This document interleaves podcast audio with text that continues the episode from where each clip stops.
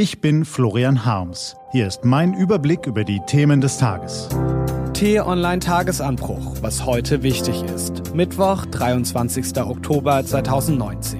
Die SPD, das Trampeltier. Gelesen von Philipp Weimer. Was war? Bevor es losgeht, ein kurzer Spot. Nachhaltiger Kaffeeanbau. Die Voraussetzungen für Qualitätskaffee. Welche Gründe wichtig sind und welche Probleme Kaffeebauern belasten, erfahren Sie unter t-online.de-nespresso.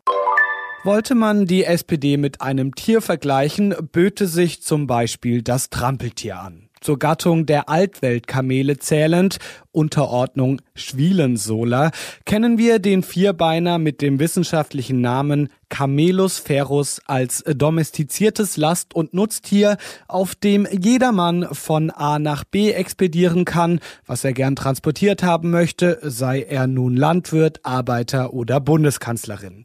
Das Trampeltier schultert alle Lasten und trägt sie verlässlich, wohin auch immer man es wünscht, auch wenn es selbst dabei zugrunde geht. Es braucht nur wenig Futter und wenig Liebe, macht aber so ziemlich alles mit. Mit seinem etwas zotteligen Fell und den beiden wackelnden Höckern auf dem Rücken kommt es meist etwas schluffig daher. Es kann ganz lange laufen, ohne was zu trinken, aber wenn es mal an eine der seltenen Quellen gelangt, sei es Wasser oder ein kleiner Wahlerfolg, dann säuft es sich richtig einen an und fühlt sich spitze. So ist es das Lastkamel. Und dann gibt es noch ein paar wenige freilebende Exemplare des Trampeltiers. Die sind nicht so gefällig wie ihre gezähmten Artgenossen, sondern eher störrisch. Die mucken auch mal auf, wenn ihnen alles zu viel wird und röhren durch die Gegend. Aber es sind nicht viele und hochgradig gefährdet sind sie auch. Sie hören auf Namen wie Karl, Kevin oder Gesine, aber den bedächtigen Trott der Herde aus all den Olafs, Hubertussen und Malus können sie nicht aufhalten. Sicher, wenn sie sich ins Zeug legen und richtig einen raushauen, was sie gerne tun, irgendwas mit ganz vielen neuen Steuern oder noch besser mit Verstaatlichung, dann horcht die gesamte Prärie auf. Dann werden sie an die Lagerfeuer eingeladen, auch Talkshows genannt, und dürfen sich ein wenig im Licht der Aufmerksamkeit sonnen. Aber bald gehen die Scheinwerfer aus und sie stehen wieder im Dunkeln während die domestizierten Trampeltiere gemächlich weiter ihrer Wege trampeln, hier noch ein Gesetz austragen und da noch eine Gemeinheit der Kanzlerin ertragen. Sie kennen das ja nicht anders, sie haben sich längst daran gewöhnt.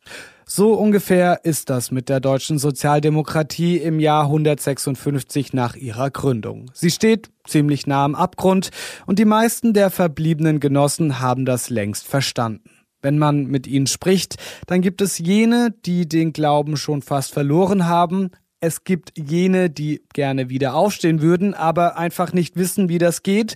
Und es gibt jene, die sich aufbäumen, die es nicht fassen können, dass ihre einst so stolze Partei wie ein ausgenockter Boxer am Boden liegt oder schlimmer, wie ein zotteliges Kamel den letzten Rest seiner Würde zu Markte trägt und stur dem Ende entgegentrampelt.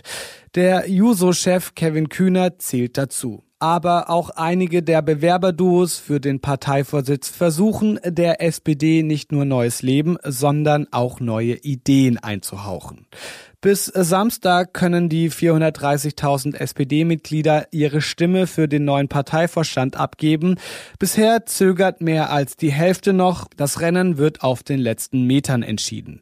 Die meisten Genossen haben nämlich weder eine der Kandidatenshows besucht, noch wollen sie sich wohl nach dem Schulz-Nahles-Drama ein weiteres Mal ins Boxhorn jagen lassen.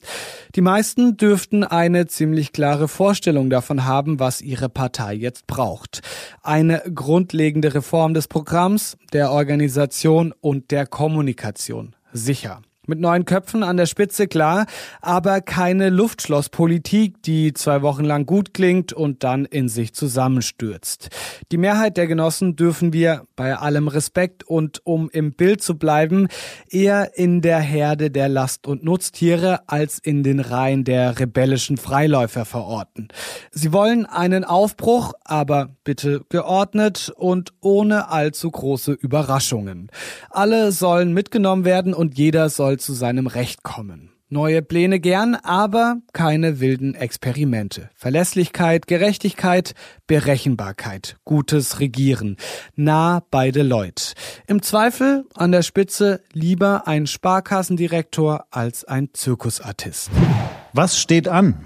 Die T-Online-Redaktion blickt für Sie heute unter anderem auf diese Themen. Florian Harms und T-Online-Redakteur Johannes Bebermeier haben Bundesfinanzminister Olaf Scholz zum ausführlichen Gespräch getroffen. Und im Pariser Louvre wird heute eine große Leonardo da Vinci-Ausstellung eröffnet. Das war der T-Online-Tagesanbruch vom 23. Oktober 2019. Produziert vom Online-Radio- und Podcast-Anbieter Detektor FM. Wenn Sie uns bei Apple Podcast hören, lassen Sie uns gerne eine Bewertung da. Vielen Dank.